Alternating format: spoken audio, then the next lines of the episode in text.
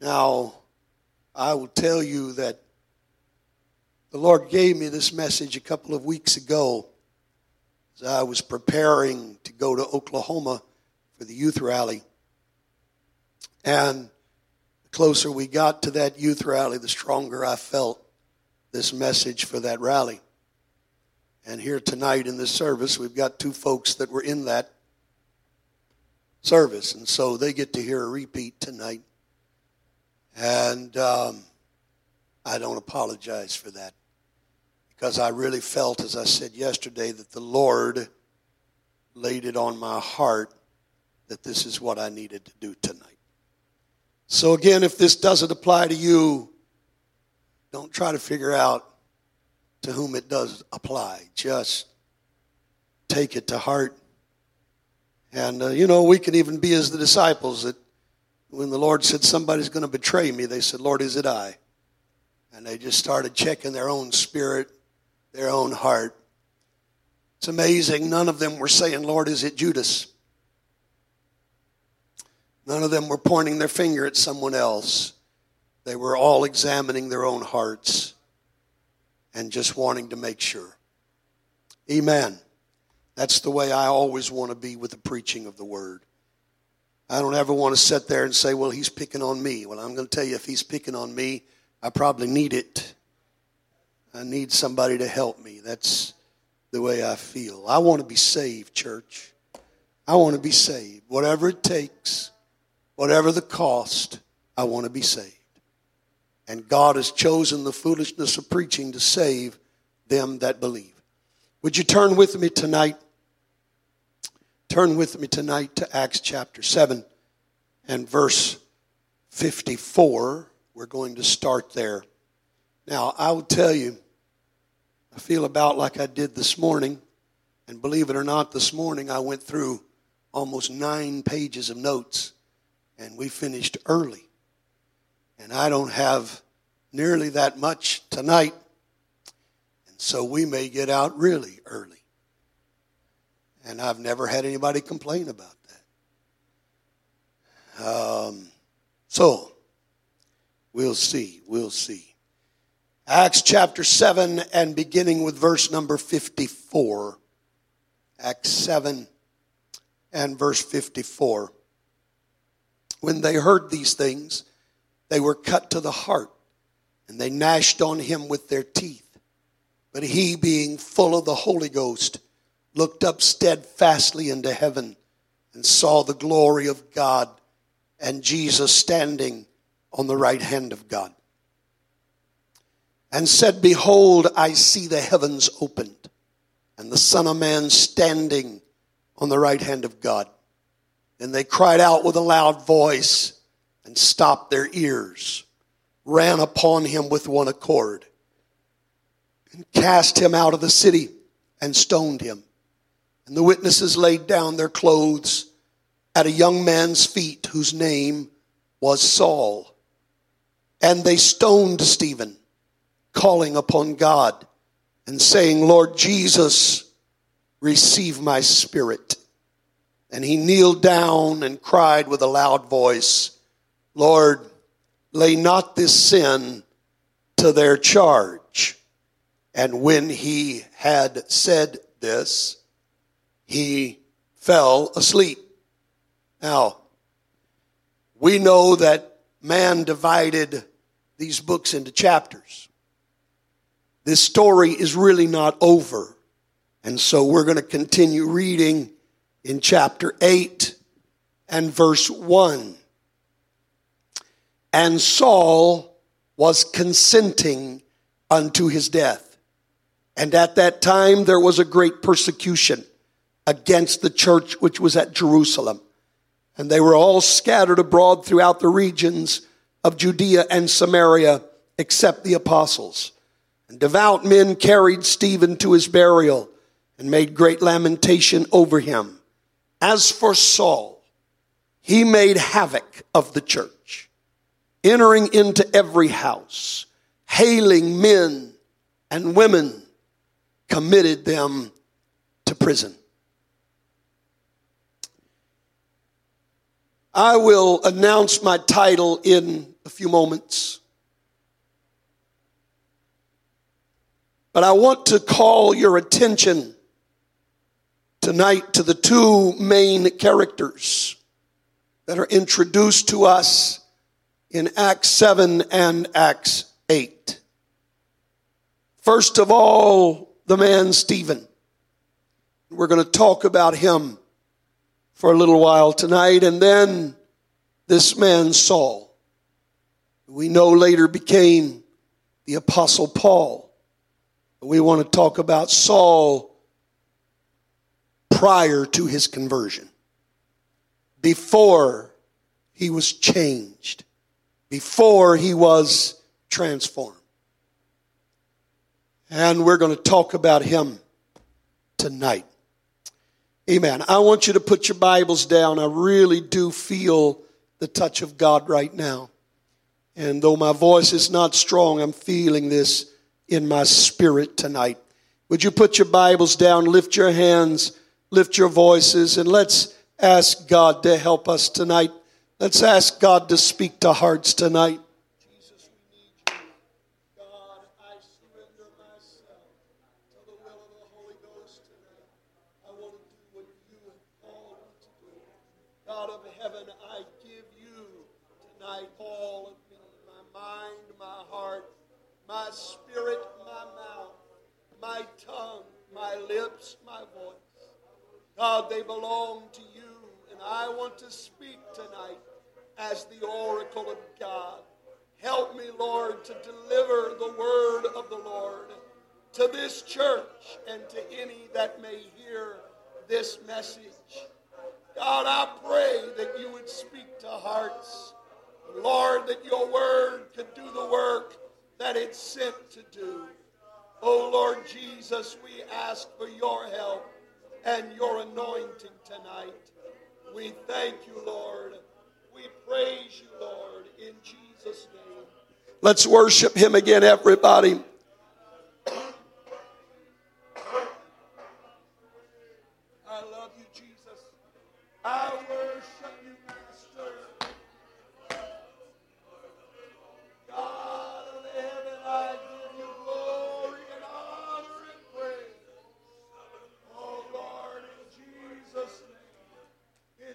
Jesus' name, in Jesus' name. Church, I'm calling on you tonight to help me. Would you do that? I'm not feeling the best, and I'm telling you, your amens and your hallelujahs, your worship, your response can really help me tonight in so many ways, and I need your help. Praise God. Praise God. God bless you. You may be seated. Let's begin tonight by talking about this man, Stephen. Stephen was a young preacher who declared the truth without fear or favor. Amen. The first glimpse we get of Stephen is actually in Acts chapter 6 when the apostles found themselves so busy they couldn't do everything that needed to be done. And so they said, we need to choose out some men. We need to find some people that can help us to carry this load. Amen. Amen. And uh, most scholars believe that these men were what Paul would later refer to as deacons. Now the world, the world has twisted that term and uh, they've tried to make deacon into some kind of a board member that has controlling power within the church. I, I don't find that in the scripture anywhere. These men didn't have controlling power. These men were servants that were doing the menial tasks uh, to free up the apostles that they might give themselves more wholly to prayer and to the word of God. Right. Amen. Amen. And I, I just want to tell you tonight, I, I would to God that more people would understand. I believe there is a calling for deacons. I believe there's a calling for people to just help serve in the church. They don't have to be a preacher. They don't have to have a title. They don't have to go out and start a church somewhere. But if they can learn to just lift the hands of the ministry and make the ministry's job a little bit easier and his load a little bit lighter, I'm telling you, God has got a calling for people like that. Yes, they are invaluable. Now, when the Bible introduces us to Stephen, as I said, it's among these that that uh, the the uh, the scholars call the deacons, and we read about him in Acts chapter six and verse number five. And the saying pleased the whole multitude, and they chose Stephen, a man full of faith and of the Holy Ghost, and Philip and Prochorus. Yeah, yeah, yeah, yeah, yeah. You don't have to read all those other names.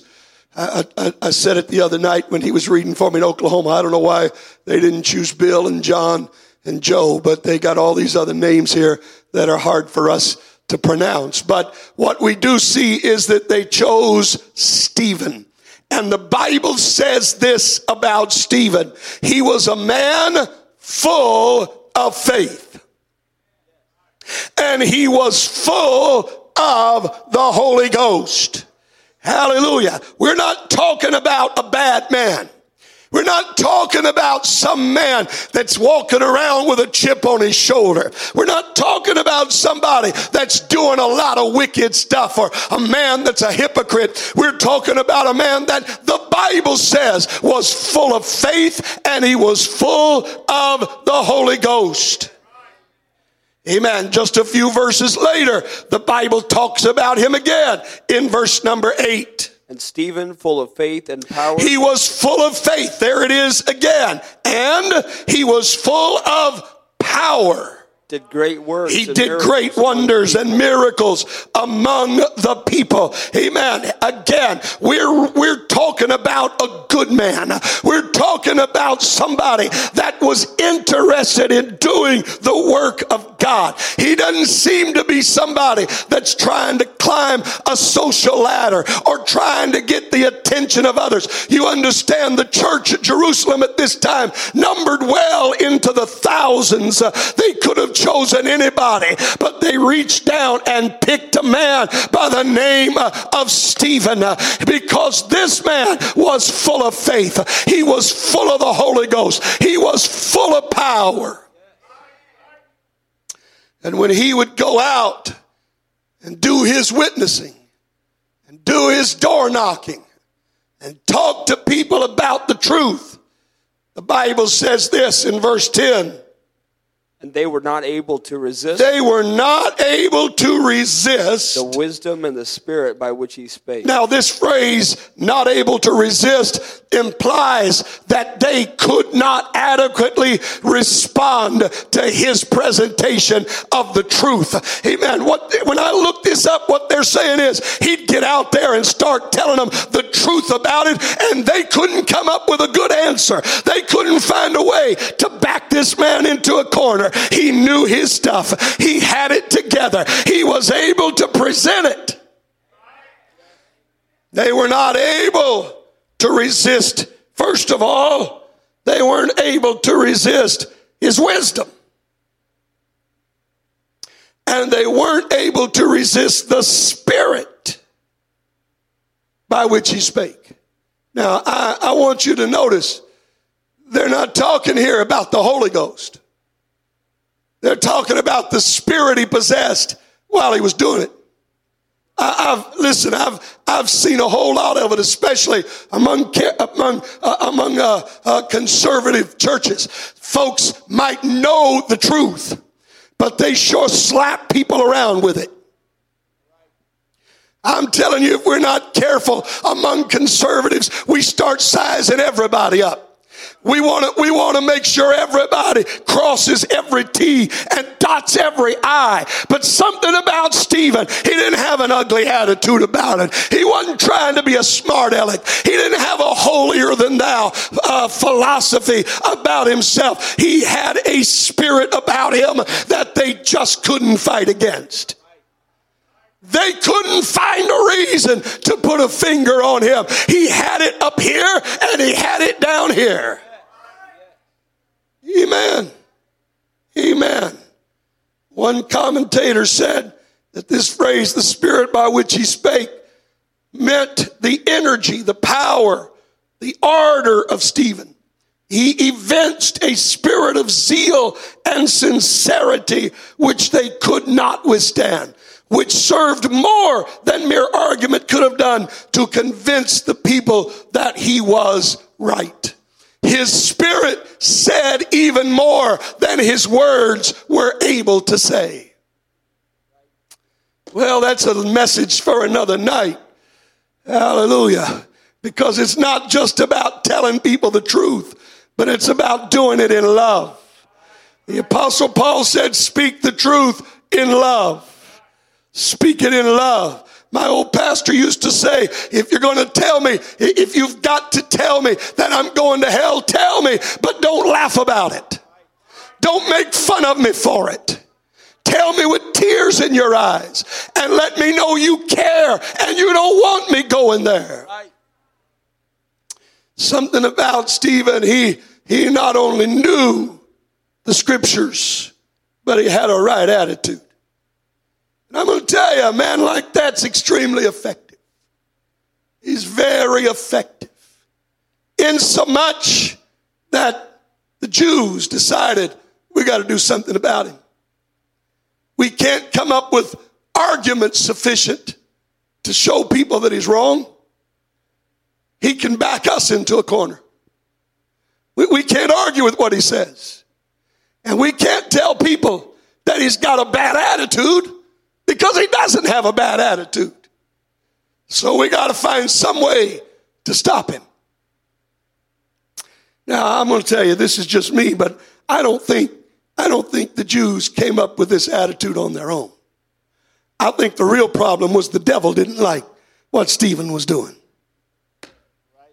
The devil didn't like the fact that Stephen was so effective in, in his delivery and in his spirit. And the devil knew we got to do something to stop this man as soon as we can.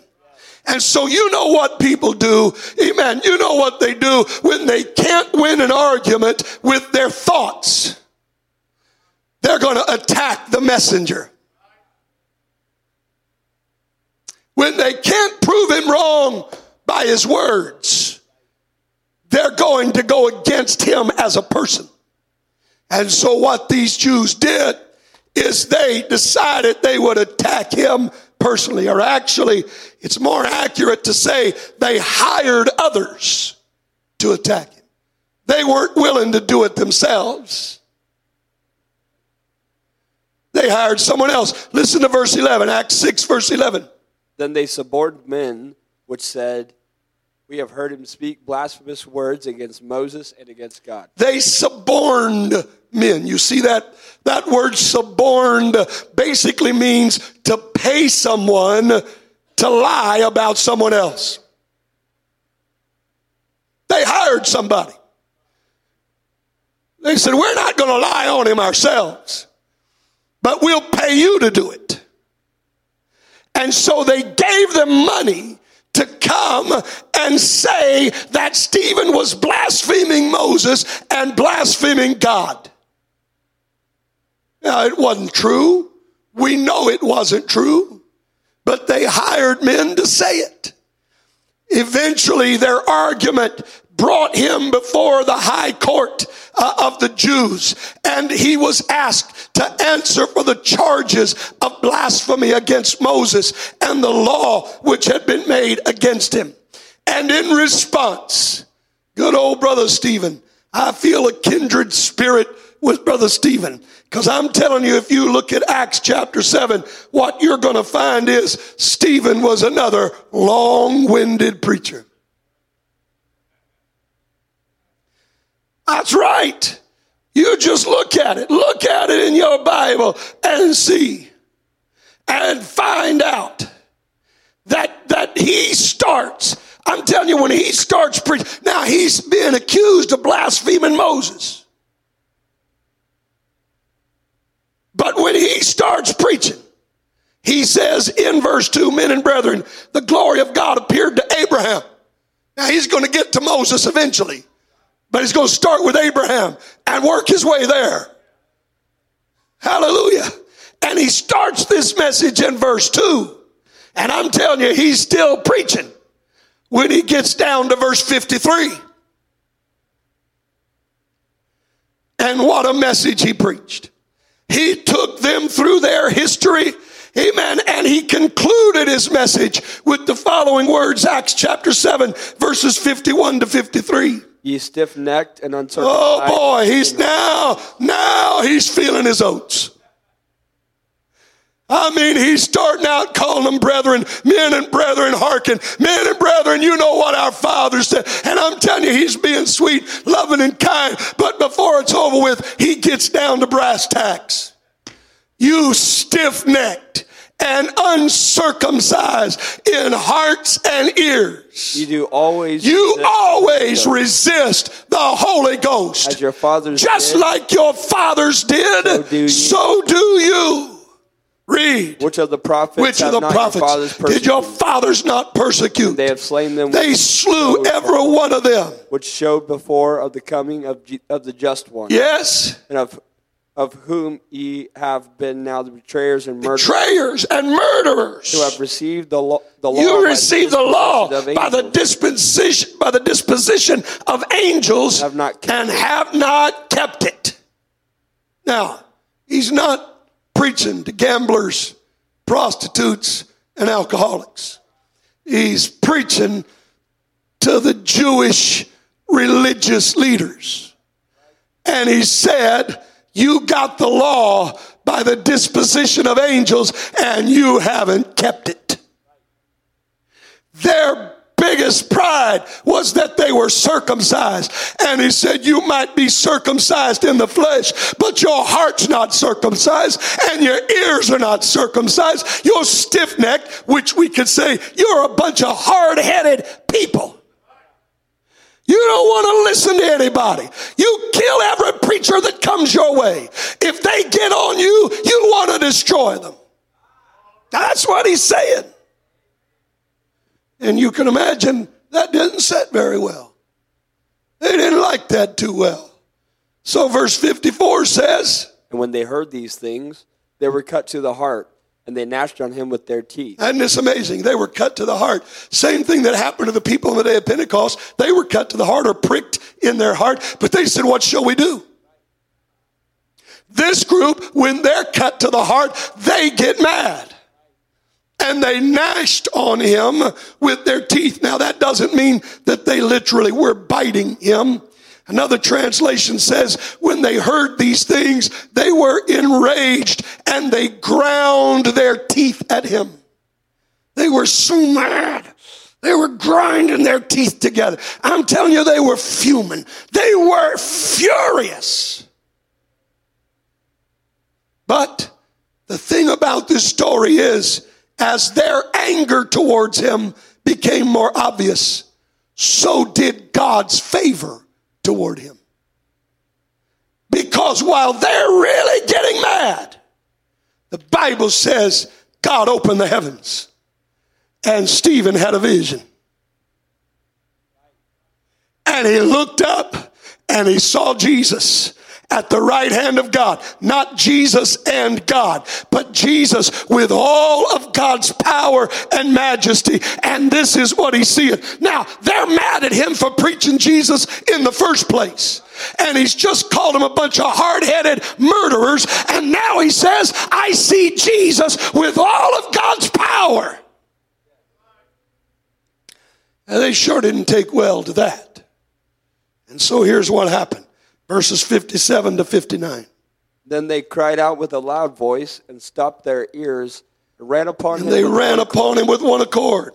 and cast him They took him out of the city city, stoned him, and they started throwing rocks at him. And the witnesses laid down their clothes at a young Now- man's feet. Now, we're going to come back to this.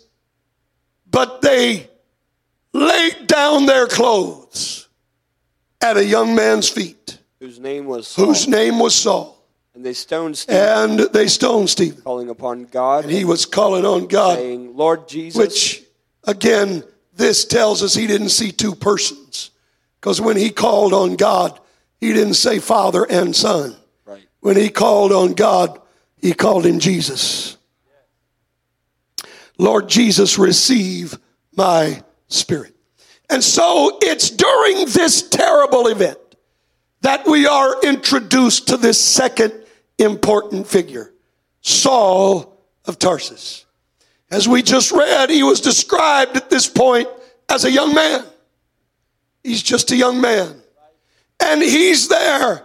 The witnesses are laying down their clothes at his feet.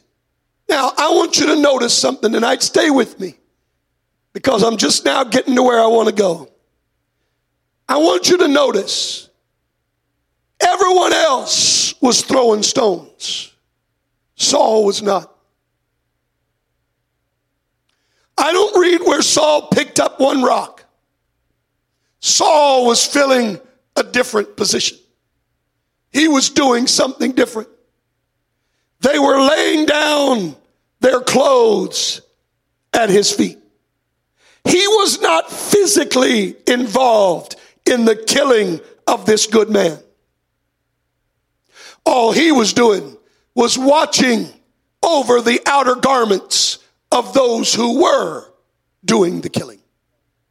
Now, when the Bible says they laid their, their clothes down at his feet, let me explain that to you. Uh, in, in this period in history, they always wore two sets of garments. They had their inner garments and their outer garments. Their, their outer garments were much more tight fitting and, and uh, uh, kept them uh, uh, really prohibited from being able to run as they needed to or to do other physical activities. And so when they really wanted to get busy, if they were going to run or they're going to be involved in something that took a lot of strength, they would lay aside the outer garment. And that would free them up to where they could do what they needed. They'd have the mobility that they needed without the binding of that outer garment. Now, the killers, think about this. The killers, they could have just loosened that outer garment, but they took it off and they laid it at Saul's feet while they ran to Stephen and stoned him. Do you understand what's involved when a crowd starts throwing rocks at somebody at close range? Do you understand the amount of blood that's going to be splattered everywhere? Do you understand just how grotesque this is about to get? And I'm going to tell you that with this crowd, one of the reasons they took that outer garment off was because they didn't want the outer garment to show the evidence of what they had just done. They could stone this man. They could brutally put him to death and their inner garments be covered with blood. But Brother Chad, when they went back and picked up the outer garment and they put it on, it covered all of that blood. And everything they had just done was hidden to everybody they'd meet on their way home. They were able to cover for the horrible sin they had just committed. Because the outer garment still looked clean. The reason it looked clean is because they had a man willing to hang on to their outer garments and keep them clean for them. While he didn't get involved, he sure enabled the killers. And so Acts chapter 8 verse 1 says this about Saul's involvement in Stephen's death. And Saul was consenting. And Saul was what? consenting. He was what? And this is where I want to give you my title tonight. I want to tell you, Saul was not killing Stephen, he was just consenting. My title tonight is not killing, just consenting. Not killing, just consenting. Amen. Even after his conversion, this is the way that Saul described his role. Acts 22 and verse 20. And when the blood of the martyr Stephen was shed, I also was standing by. I was standing by. And consenting. And I was consenting unto his death kept the raiment and I kept the raiment of them that slew him. This word consenting means to approve together with others, to agree to, or even to applaud. So I'm telling you, Saul did not physically participate in the killing of a good man, but Saul was just as much to blame as those who did the killing. He stood by and let them do their dastardly deed. Uh, he stood by and allowed them to cover their sin uh, while they're destroying uh, a good man. He knew what they were doing, and in his heart, he was applauding them. But he could walk away and say, I didn't kill him. I didn't do it. I didn't throw a rock.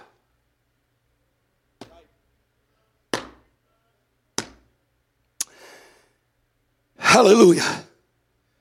I wonder tonight how many people have been in the same place as Saul.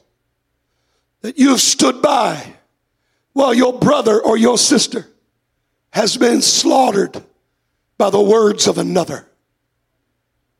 And you didn't say anything. And you didn't stop it. You didn't raise a hand. What you did do was you allowed them to walk away from that conversation and keep it hidden from everybody else.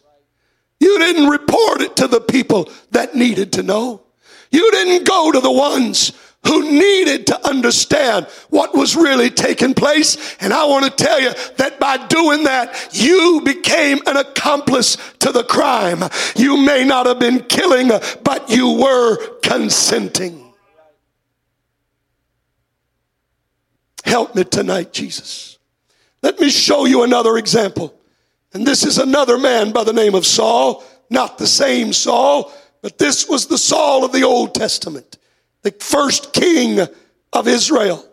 Let me set the stage for you before we start reading this passage. David has been running for his life from King Saul. And David makes his way to the tabernacle, to the house of God, and he sees the priest there. And he said, I need something to eat. My men and I have not eaten. Have you got anything? And the priest said, All we have is the holy bread, the showbread, and it's reserved for the priest. And David said, But we're starving. And the priest said, Well, if you've kept yourself morally clean, then I'll let you have some of this bread. And so he gave it to David. And David said, Do you at all have a sword here? And he said, The only sword in this place is the sword of Goliath. And David said, There's no sword like that one. Give it to me. Now, let me just remind you David was the rightful owner of that sword. David's the one who captured that sword. David's the one that put Goliath to death and then took the sword and cut off Goliath's head with it. David was the rightful owner. David was not taking this sword so that he could go on the offense against Saul. He was only keeping it for his own defense. And the priest agreed and gave David the sword. Now that would be fine had it not been for a certain man that was standing there that day and overheard the conversation. He was an Edomite, one of the enemies of Israel. But he had allied himself with King Saul. And here he was. He was at the tabernacle that day and he overheard the conversation. And he took what he heard and twisted it when he went back to Saul. Now, he did hear David asking for the sword. He did see the priest give David the sword. All of that's true. But he put his own spin on it as to why David would want that sword and as to why the priest would give it to him. Are you hearing me tonight? And so Doeg wasted no time in running to Saul to spread the gossip. Deuter- I'm sorry, 1 Samuel chapter 22 and verse number 9. Read. Then answered Doeg the Edomite, which was set over the servants of Saul, and said, I saw the son of Jesse. I saw the son of Jesse coming to Nob, to Ahimelech, the to son of Ahimelech, Ahitub. the son of Ahitub. And he inquired of the Lord before, uh, for him, and gave him victuals, and gave him the sword of Goliath the Now, Philistine. now look at what he's saying. He's trying to paint the priest. Well, David is the priest's little pet. The priest is taking care of David against you, Saul. The priest has taken sides with your enemy. That's not what's going on at all. The priest didn't even know that this battle was raging. The priest was not even aware of what was happening. And as far as he knew, David was just the king's son in law. And why shouldn't he give David a sword that belonged to David? But Doeg wanted to twist what happened because he was out to destroy David. He had a motive behind it. He said the priest inquired of God for David, gave David something to eat, gave David a sword. Verse 11. Then the king sent to call Ahimelech the priest, the son of Ahitub, and all his father's house, and the, the priests that were in Nob. And they came all of them to the king. Isn't this interesting? He didn't just stop with Ahimelech. He said, I want you to bring all of his family here too. It's not enough just to get the priest here. I want all of his family present. All his father's house. And all the priests that are there. And all of them came to the king. Read. Saul said, Hear now, the son of a high Ahitub. And he answered, Here I am, my lord.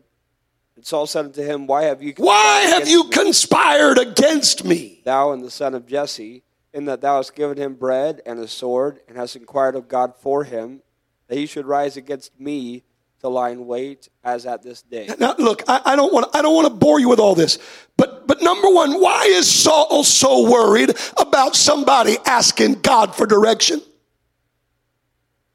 Why does that bother him so much?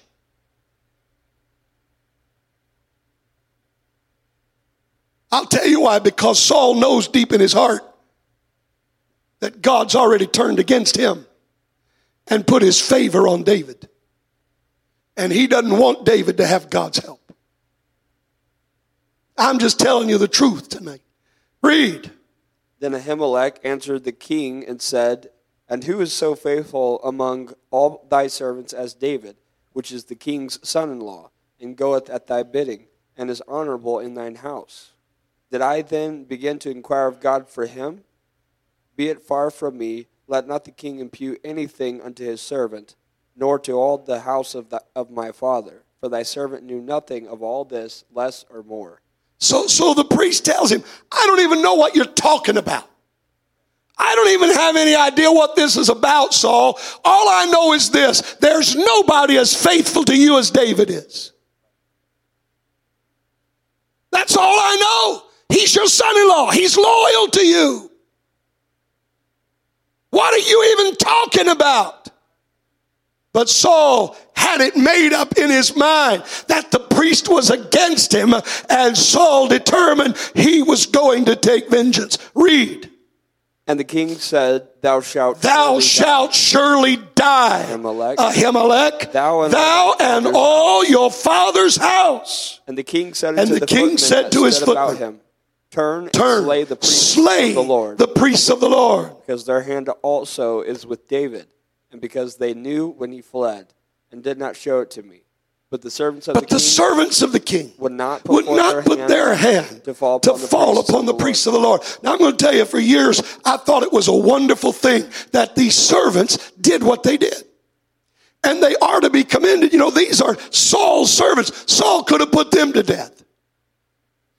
He told them to kill the priests, and they said, We will not touch God's men. We're not going to do it, King. They stood up for what was right. And I have to applaud them for that. But there's something else here that I noticed in all of this. That's verse 17. Read verse 18. And the king said to The Doeg, king said to Doeg, Turn thou Turn thou And fall and upon the fall priests. upon the priests. Doeg the Edomite. Doeg turned, the Edomite turned. and he fell upon He the priests, fell on the priests. slew on that day, And he slew on that day 85 men that that wore the linen ephod. Now, let me tell you something. How did one man kill 85? It wasn't with one swoop of the sword. It took him time to kill all 85 of them. And here's where my problem is, Brother Jerry. These servants of Saul wouldn't kill the priests themselves. But at any point, while Doeg was doing what he was doing, they could have stood up and said, Stop it. We're not going to allow you to touch God's anointed. We're not going to let you destroy God's man. At any point, these, these footmen could have stopped. Doeg did it single handedly. And the servants of Saul could have stopped them at any point. I submit to you tonight, these servants may not have been killing, but they were consenting. They were giving their consent. Let it be done. Go ahead and do it. We won't do it. We know it's not right to do it, but if you want to do it, we're not going to stop you. I believe there's a whole lot of saints that develop that same attitude.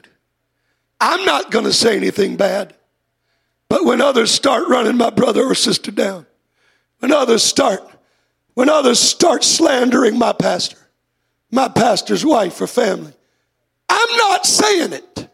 I'm not guilty. But you're not stopping it either. Are you hearing me tonight? I told you I look across the crowd and say, God, why tonight? But I'm telling you, God knows why tonight. God knows why tonight. And somewhere this message is going to fall into the hands of somebody that needs to hear what I'm saying tonight. I believe there's a whole lot of people in the apostolic ranks that have never themselves been guilty of destroying another, but they sure are guilty of standing by and letting it happen. Well, that's my friend. I don't want to offend them. I don't want to hurt them. They stood by me when I was in trouble. They were there when I was hurting. I'm not going to stand up and tell them they're wrong. I want to tell you something, honey. If they'll run somebody else down, they'll turn on you. And one day they're going to run you down just like they are the person you're letting them destroy right now. And you think you think they're being your friend. But I've got to ask why would you want to be friends with a murderer? Why would you want to run with people? I've had people say, You don't know how many times I've had to defend you among my friends. Well, I want to know why are you running with that group? I appreciate the defense. But if you're constantly having to defend me, you're with the wrong crowd.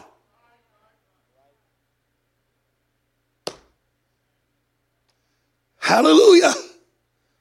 If you're always having to tell them to stop talking about something, and I'm not just talking about the ministry tonight, I'm talking about anybody in the church. We've got to be careful, saints of God. I'm telling you, the devil loves to use our mouths and our tongues when he can't get us to pick up a cigarette or he can't get us to get on the internet and look at pornography, he sure can get many of us to start running our brothers and our sisters down and finding fault with them and saying all the things that they're doing wrong. God help us tonight.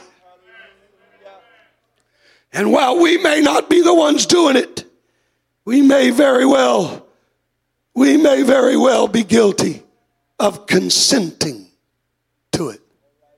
You know, I've said over and over, and I've never yet had anybody take me up on it, but I've said I've got a surefire cure for gossip.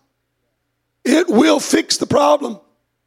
The minute somebody starts running someone else down, pick up your cell phone and dial my number. And say, Now I'm calling the pastor. Either you're going to tell him what you just said or I am.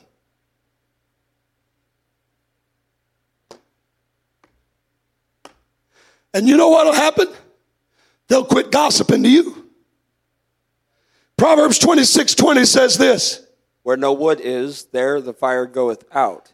So where there is no talebearer, the strife ceaseth. Where there is no wood, the fire is going to go out. Can I, and I'm not trying to add to or take away from the scripture, but I just want to put a little side note in there. I think I'm safe in saying that where there's no listener, the gossip ceaseth. The only reason there can be gossip is because somebody's listening to it. Well, hallelujah. Amen. Amen. I want you to consider for me just a moment Proverbs chapter 6, verses 16 to 19. The Bible gives us God's most hated things. The things that God despises more than anything. Now, look, we'll hoop and holler when I get up and preach homosexuality is an abomination, and we ought to, because it is an abomination. Witchcraft is an abomination. But these six things God really hates. Seven make him sick. Let's read Proverbs chapter 6, verses 16 to 19. These six things doth the Lord hate, yea, seven are an abomination unto him. Uh huh. Proud look, Their proud look, a lying tongue, a lying tongue, and hands that shed hands that blood, shed innocent blood, and heart that does a heart that devises wicked imaginations, feet that be swift in running to feet mischief, that are swift in running to mischief, a false witness, a that false witness that speaks he lies, that and he that sows brethren. discord among brethren. Let me ask you something. Think with me a moment. When a person's character is assassinated, how many of these abominations are being committed in that one act? Well, I want to tell you at least six for the most part. Because usually, usually, uh, when somebody's doing this, you can definitely say a lying tongue. You can say that they're shedding innocent blood. They're devising wicked imaginations. They are running to mischief. They're bearing false witness. And even if none of those are true, they are sowing discord among brethren. And I'm going to tell you, most of the time, gossip is because of abomination number one, really a proud look. Because you want to tear others down to make yourself look better. It's a sad day when somebody can commit seven abominations and a saint of God will just stand by and let it happen. Help me tonight. Come on, church. I'm trying to reach for somebody. They may not be here in this service tonight, but I'm sure preaching my heart tonight. I'm going to tell you something's got to happen around here in 2020. We're going to have to really come together. We're going to have to start defending one another. We can't let people stand around and destroy others uh, and talk about others uh, and spread lies about others. That's what the devil wants to happen. That's the way he'll destroy the church. But if we'll let something rise up in our hearts uh, and we'll stand up and say, No, I'm not going to hold your coat uh, while you assassinate somebody else.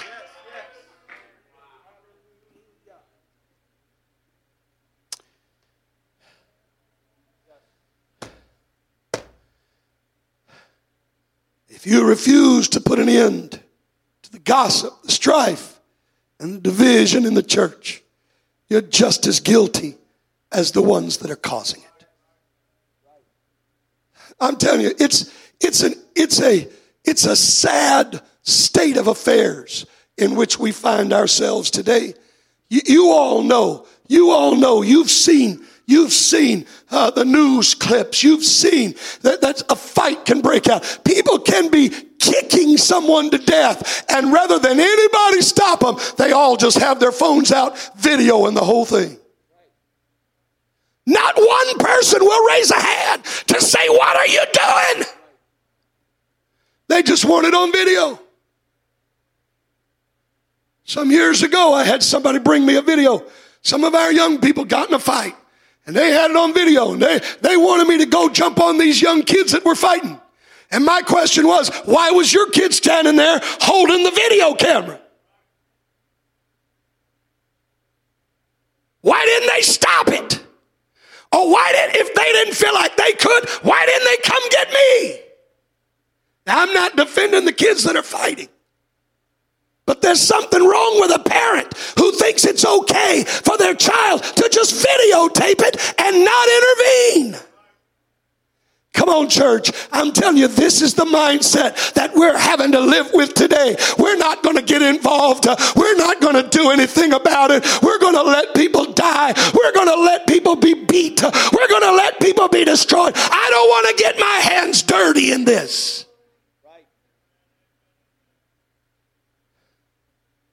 But you need to stop and think about something. Listen to the words of our Lord, Matthew 25, verses 41 to 46. Then shall he say also unto them on the left hand, Depart from me, ye cursed, into everlasting fire, prepared for the devil and his angels. For I was an hungered, and he gave me no meat. I was thirsty, and he gave me no drink. I was a stranger, and ye took me not in. Naked, and ye clothed me not sick and in prison, and ye visited me not.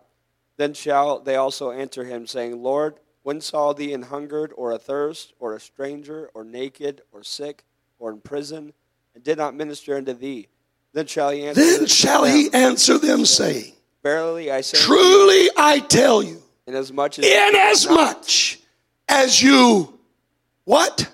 Did it not? Did it not to one of the least to of one these. of the least of these. You did it not. You me. did it not to me.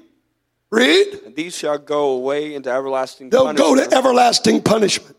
But, righteous, but the righteous, the righteous in the life eternal. eternal. Now I want you to notice something. He didn't punish these people for the bad things they did.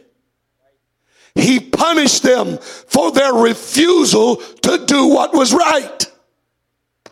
It wasn't what they did that caused them to go into everlasting punishment. It's what they didn't do. They saw someone hungry and wouldn't help them. They saw someone sick and would not heal them. They saw somebody in prison and would not visit them. I'm telling you, that's what I'm preaching about tonight. We stand there and listen while some brother or some sister is torn apart. Amen. They're ripped apart verbally. They are put down. They're made fun of.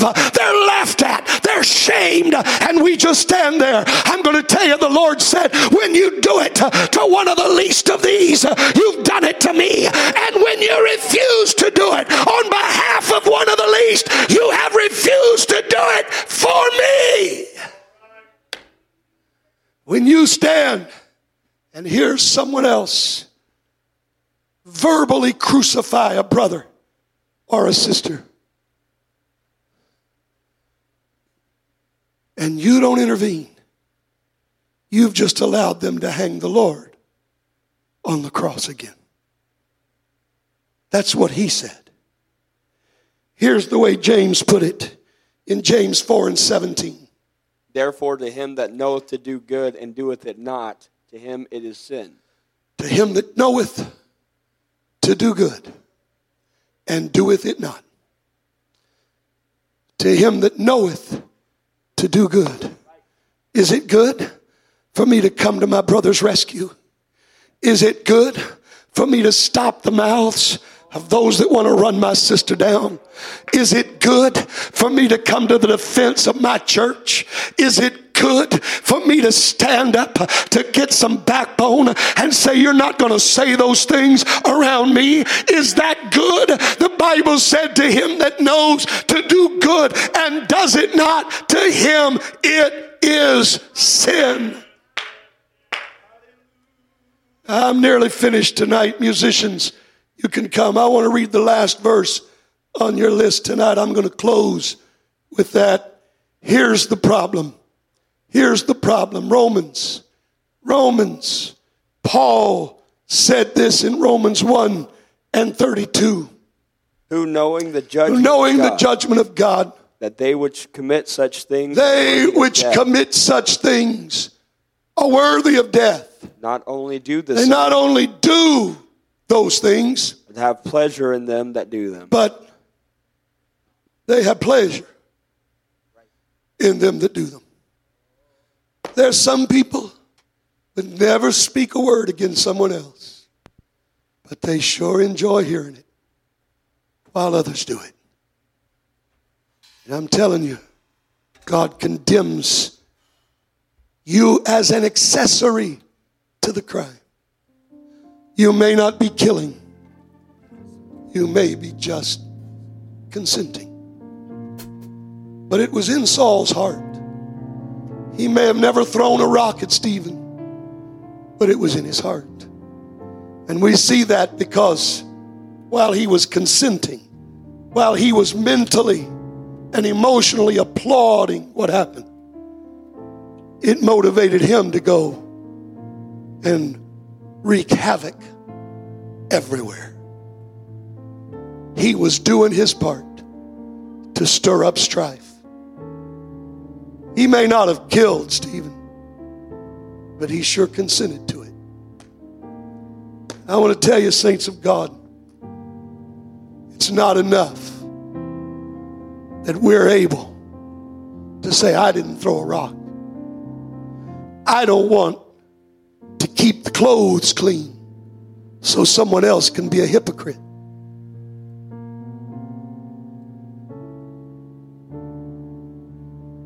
Well, you know they're running their brothers and sisters down. You know they're running the church down. You know they're running the pastor down. And you don't do one thing about it. You know what you're doing? You're holding on to their clothes. So when they get done, they can put their outer garments back on and walk through the church with their heads held high. You've just covered for their sin.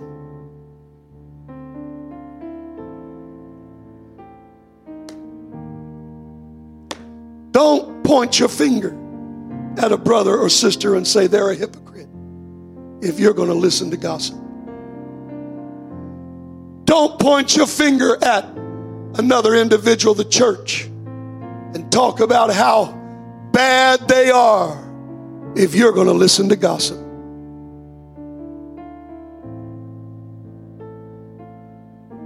Hallelujah.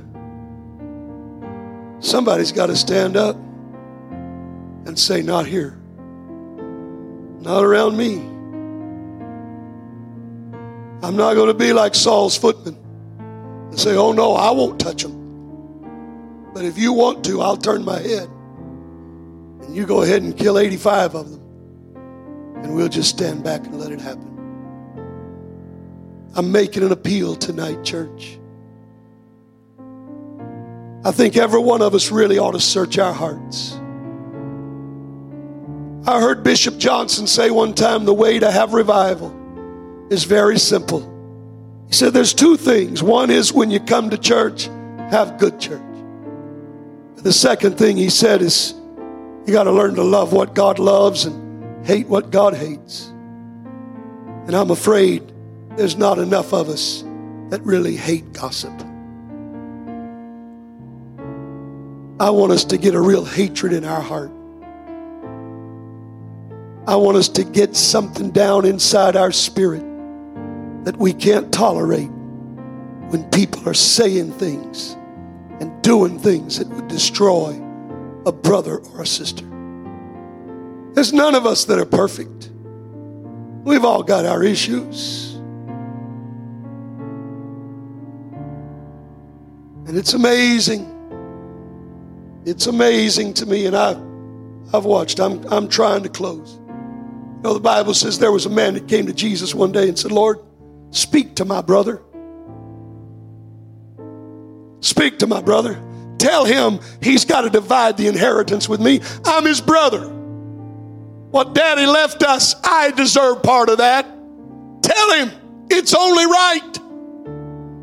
And Jesus, instead of speaking to the brother, spoke to him and said, Beware thou of greed.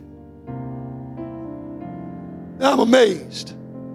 I'm amazed at how many times I've had people say, You need to deal with so and so. And when I turn and start to deal with them, they don't want that. So and so's not here, I'll tell them. I can't talk to so and so, but you're here. I can talk to you. That doesn't mean I'm not going to talk to so and so, but right now, while I got you here, let me address the hatred in your heart. Let me address the bitterness in your spirit. Let me address the lack of forgiveness in your attitude. Now, they don't want to hear that. They just want me to speak to their brother.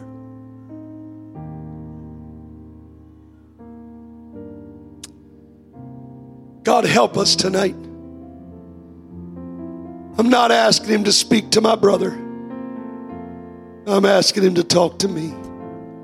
Show me, God, the things that I allow, the things that I stand by and tolerate. Show me, God. Let me fix it. These altars are open tonight. Is there anybody that feels like praying? Is there anybody that wants to talk to the Lord and ask God to search their hearts? I know I do. I've preached myself under conviction tonight. I want God to help me. I want God to help me. I want God to help me. Let's talk to Him, church.